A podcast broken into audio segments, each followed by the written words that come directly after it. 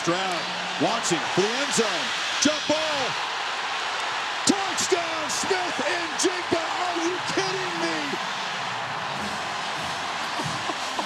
Oh, my. And the gritty dance punctuates it. What a monster game. You can watch this sport forever. You won't see many better games by a wide receiver than this one. I don't know if it's the catch or the throw that I'm about to fall over on. The throw by C.J. Stroud, the location of this outside shoulder, are you kidding me? And then the concentration, that's just, you don't teach that. You don't teach what he just did on that catch. The instincts to look over the shoulder and almost Willie Mays catch that football and make it look like he's at a practice on a Wednesday. Here comes Old Ruggles, grew up an Ohio State fan. His grandfather, Homer, was a season ticket holder. He dreamed of playing for the Buckeyes, didn't offer him. Went to North Carolina, lost his job there in 2020. Transfers back to Ohio State, has been almost flawless in his career, and now has a 19-yarder to win the Rose Bowl. And does his job. 0-0 on the clock, that's it. An unforgettable Rose Bowl as Ohio State shorthanded fights from behind all night. Utah leads for 45 minutes of this game. Sadly, Cam Rising, the leader of this team, knocked out of the game, not able to finish. Who knows what would have happened? Kincaid made the catch to tie it.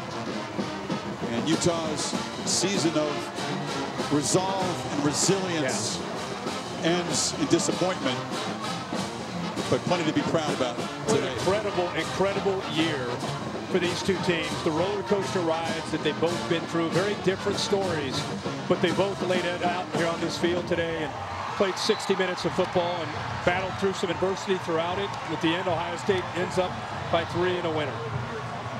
Stroud's triumphant homecoming game to Southern California.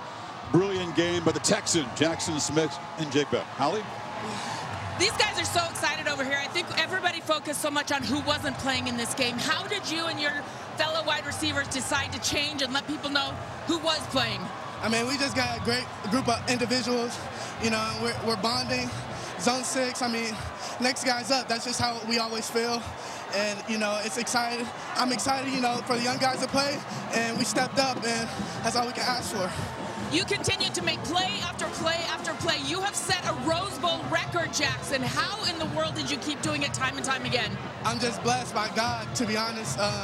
You know, opportunities came my way, and it's what I prayed for, so I'm not really surprised. You know, I can't be surprised for what I prayed for, so I'm just really blessed right now.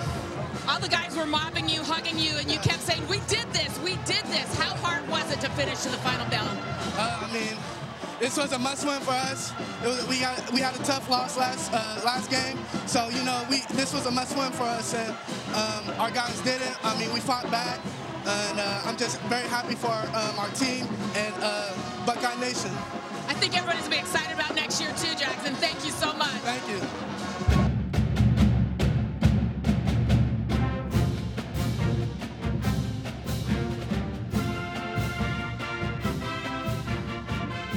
Welcome to the show. Thank you for listening. My name is Nick, and this is the Buckeye Sports Blitz. Ohio State wins one for the ages in the 108th Rose Bowl, 48-45, in one of the greatest games in Ohio State history. It's a shame Utah quarterback Cam Rising could not finish the game. You hate to see that, but unfortunately, it's just part of the game. It's part of football. Who knows? Maybe if he doesn't get knocked out, the outcome's a little bit different.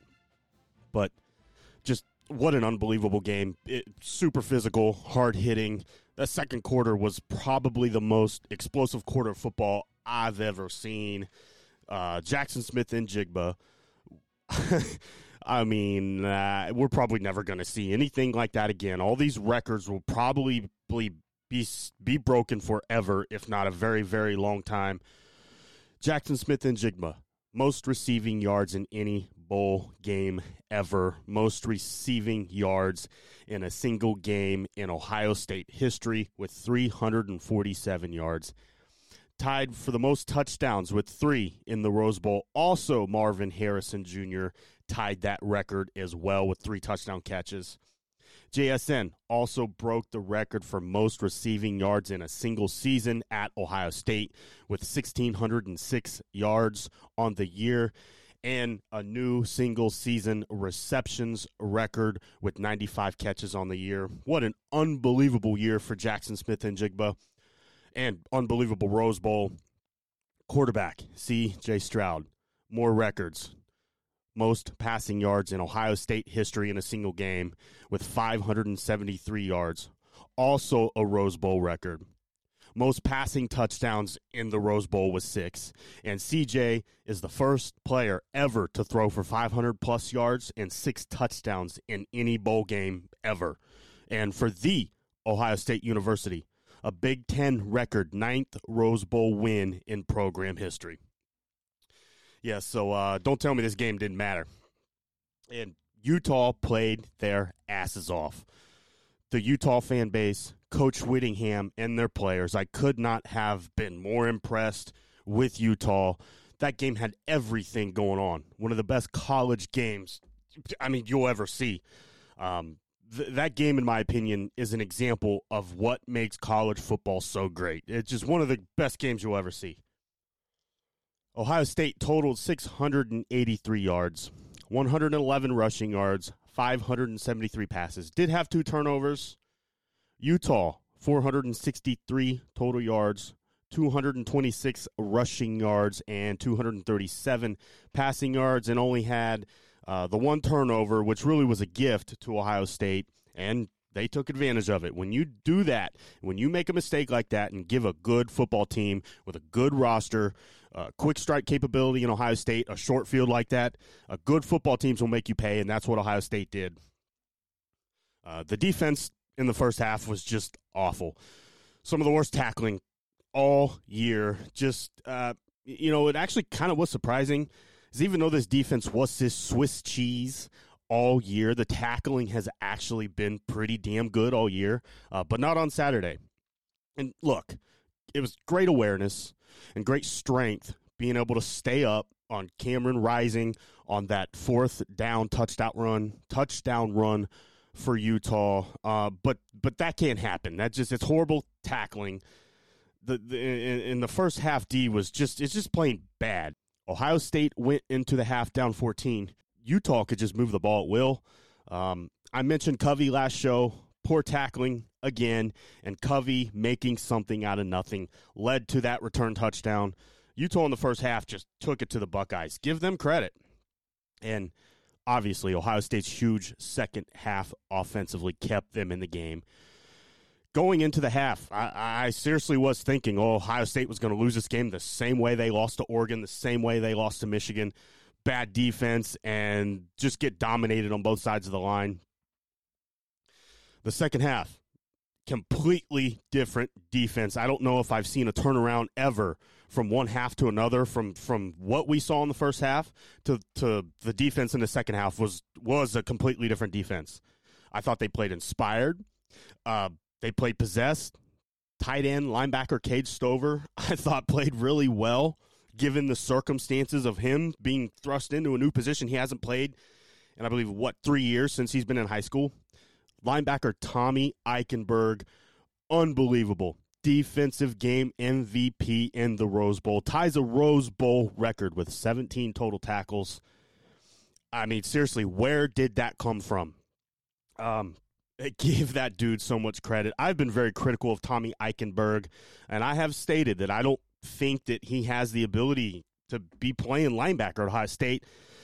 Man, I love to eat crow. Congratulations to him, man. Just what an unbelievable effort. And to see where he has come from since the Minnesota game to this effort here, I really hope this can springboard him into being a playmaker for next year. Great job, Tommy Eichenberg. Defensive tackle Taron Vincent. He looked like the former 5-star number 1 defensive tackle coming out. Taron Vincent, he was just a wrecking ball. for the Utah line.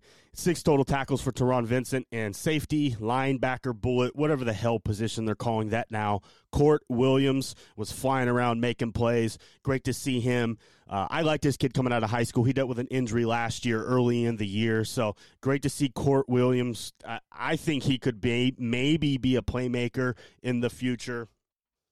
And the D in the second half only gave up 10 points. And the first half, they obviously gave up the 35 points. The only touchdown they gave up in the second half was the late tying touchdown was with like 1:54 left.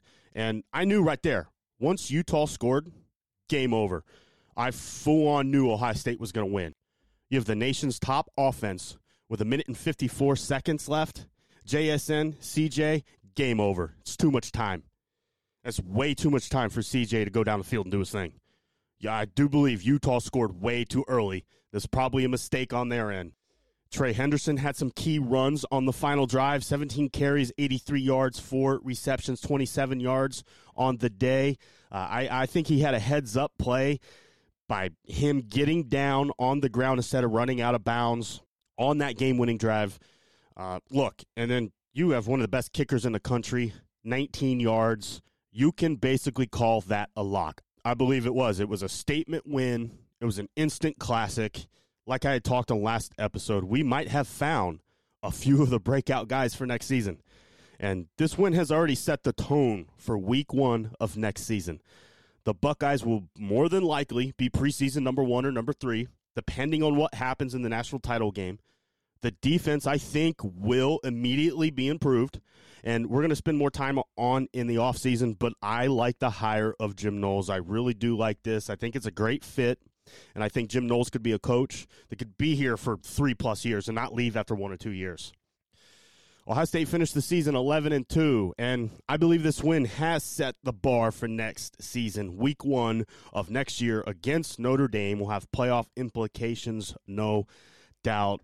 And I'm going to play a clip here. I'm actually going to play the entire post-game presser with Coach Day, JSN, CJ. Coach Day, can you give a general remark about today's game? Yeah, I'm just very proud of the coaching staff, the players and the leaders of this team for playing the way we did, especially in the second half and winning this game. We were shorthanded, and there were some guys who weren't here today. And for us to respond the way we did at halftime and then come out and play in the second half says a lot about the character of this team to win this game. That Utah team is a very, very good team. They're well coached, very good players, tremendous amount of respect for them. They played their tails off tonight in an unbelievable game, but couldn't be proud of our guys. For our seniors, some of the guys who played in this game, I can't say enough about what they've left for legacy behind, especially winning this game the way we did. And then for our younger guys, a couple of them sitting right here, the momentum now that we have moving forward is tremendous. We got a lot of work to do in the offseason, but we found out a little bit about our team in the second half here. Okay, we'll take our first question here from the front in the black. Ryan, I know you said, Rob Aller, Columbus Dispatch, I know you said that you were telling Jackson, don't try to do too much, but he didn't listen. He kind of did. Did you see that he did rise to the occasion in terms of the other guys being gone and did feel like he needed to to do that? I think Jackson's done what he's done all year, and that's just play within himself. But certainly some of the plays he made tonight was tremendous. We leaned on him a lot. At one point, I asked him, are you tired? On the play there where Clark caught him, and he looked at me like, what are you asking me for? Like, are you crazy? He went right back out there and played one of the best games probably in his year, the Rose Bowl. But I also thought CJ and he just have a great connection. They have a great feel, and I think there's a lot of trust there that's been built over the year. And I think it happened a little bit, in that Nebraska game. Who knows? You have to ask them. Maybe it happened last year. I don't know. But they read each other really well, and they got a special connection. I mean, the throw on the touchdown pass, the inside slot fade, the throw and the catch there is probably as good as I've ever seen in a big-time spot.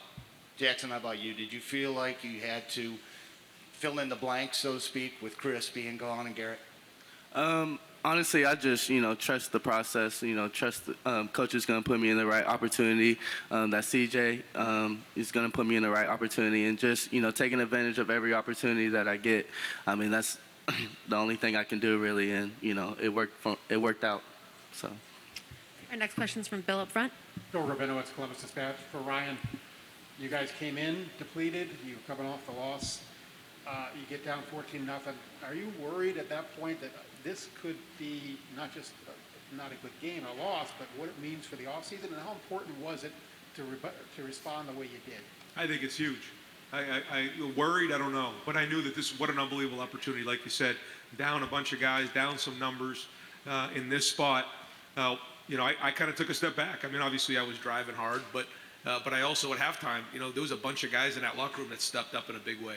And we talked about how, in that 2019 Big Ten championship game against Wisconsin, a bunch of guys did that. That same thing happened at halftime of this game. And when you have that type of leadership from within, that's when you can do whatever you want. And I think as we springboard into this offseason, that's the part that we're really going to go back upon in this game, is the leadership that drove us in the second half that we weren't going to be denied. And two of them are sitting right here.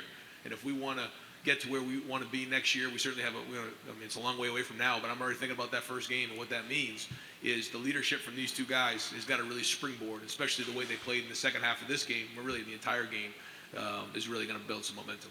And for CJ, that word springboard, I mean, you were playing today with Jackson, but also new receivers. Marvin catches 3 touchdown passes. Could you kind of describe the chemistry you have with him, how important he was to this game, and what this game can mean for next year? Yeah, first of all, I just want to give all glory to God. And then, we built that connection probably all the way back in, we came in as freshmen together, came in early. We were throwing at the Woody, our first day. And then scout team last year is, we really built it. But this doesn't surprise me at all. When I heard the numbers, I didn't really notice because, he does this all the time. So, I'm just blessed to be around guys like this. Me or him doesn't have a good game without our linemen. So, our O-line played their butts off. I don't think I got sacked once. Our running backs ran the ball well. Our tight ends played very well. And then, the young guys, Marvin and Julian, played really well as well. So, when you put all those things together, I feel like, we can just keep going. And your connection with Marvin, the 3 touchdown passes. First of all, 4th and 1, you go for the pass to him. The connection you have with Marvin. Yeah, I call Marv route man Marv. His routes are amazing. Especially against a good corner like number 8. I know number 2, he had a decent game as well, filling that spot. Respected their defense, but I think, when my guys are rolling, I think we're pretty much unstoppable. But we got to go out there and prove that. You know what I'm saying? So Marv had a great game. He showed y'all a little glimpse, but he has way more in his bag. Julian, I know he popped his little shoulder out, but he has way more in his bag as well. So I know that they'll hit their peak next year. So you have a question up here in the front from Nick. Nick Hamilton, Nightcast Media. Congratulations to all of you. My question is for CJ and Jackson. Just what did you guys learn throughout your season that prepared you for that second half for you guys to gut it out and be able to get that win? What are some of the intangibles that you guys learned along the way? Yeah, I'll start. Every game, you always have ups and downs. We opened out the season like that. Took a hard loss in that second game, and then these are all learning experiences. And then we lose again, and we have a tough game with Nebraska. It's all learning experience. So I think when you're young, and this is our first year starting. So when you have games like that under your belt, you know how to kind of finish those games off in a sense. You know not to panic, how to stay calm, and I think that's what we did. So I'm really proud of my guys for staying calm and not really panicking, not pointing fingers or anything like that. We all kind of stay even keel and make sure that we was gonna win this game. Yeah, our team's built on fighting, so it doesn't matter if we're up, down. We were down in the first half, but, we just had to stay level-headed and keep fighting. So. Okay, we have another question on the back, and then we're going to go in the front. Question for Coach Day, Brendan Gulick, Buckeyes Now on Sports Illustrated. Coach, I know we're talking a lot of offense, and for good reason, but the defense in the second half looked like an entirely different unit than what you had in the first 30 minutes, particularly Tommy Eichenberg. Can you tell us what you were impressed about the way he played tonight? Well, like you said, I thought in the second half they made up their mind on defense that they were going to play different. It happened in the locker room. I heard it, and I got out of the way. And then they played with a different toughness And we talked about playing fast and violent. And I thought they played that way in the second half. And when you make up your mind you're going to do something like that, then you can impose your will. And I felt like that's what happened. But it's a team game, and you have to believe the guy next to you is going to do their job. If you do your job, and you count on 11 guys to do it, I think we did that in the second half. I thought Tommy played really well. He had a chip on his shoulder. I thought Cade Stover, stepping in at linebacker, had a chip on his shoulder. And then the D-line at one point really imposed their will.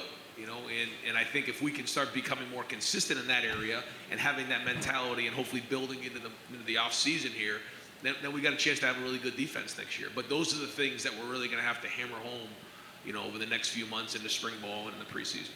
Question for Jaxon and for CJ. Guys, maybe not even just you personally, but as a team, how difficult is it to keep your focus for several weeks when you didn't play a game for over a month, and there's all this hype and all this anticipation about a game that for a while probably seems a long way off, and then once it gets here and you've got all the pomp and circumstance around the game, is it difficult to prep for a game like this and to stay focused, let alone perform like you did?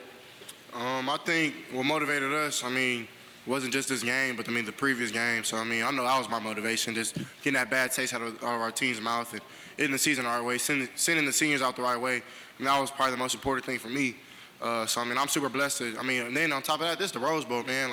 You know what I'm saying? This is where legendary games are being played. So if you ain't motivated to play it, I probably think I'll question your love of the game. You know what I mean? So, every game that I go out there, I try to do my best, make sure I prepare the right way and do the right things. Because you never know what happened in the game. So, my job is that, is to lead the team, lead our offense, and then I gotta watch everything. I got to do everything that I need to do to make sure I lead the offense on the field.